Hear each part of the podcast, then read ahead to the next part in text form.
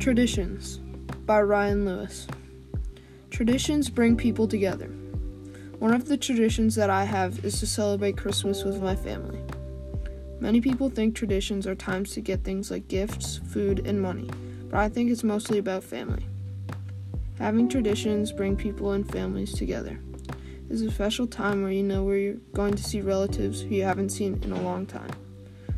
It's 6 a.m. on Christmas morning. I'm trying to get my last few hours of peaceful sleep, but then both my sisters come screaming into my room and start to wake me up. As I finally wake up to all the screaming of, It's Christmas morning, wake up! They have forced me to get out of bed and go downstairs to open presents. After finally waking up, our whole family is waiting by the stairs. My mom and dad are standing at the bottom of the stairs waiting for, to, for all of us to go open presents. My mom and dad and both of my sisters are all waiting for Buck to get ready. Buck is always the slowest one.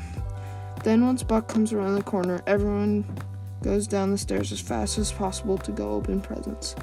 Having times or traditions like this is very important. It brings many people together that normally can't be together. Most of the time, I see my family during special times like Christmas and Thanksgiving.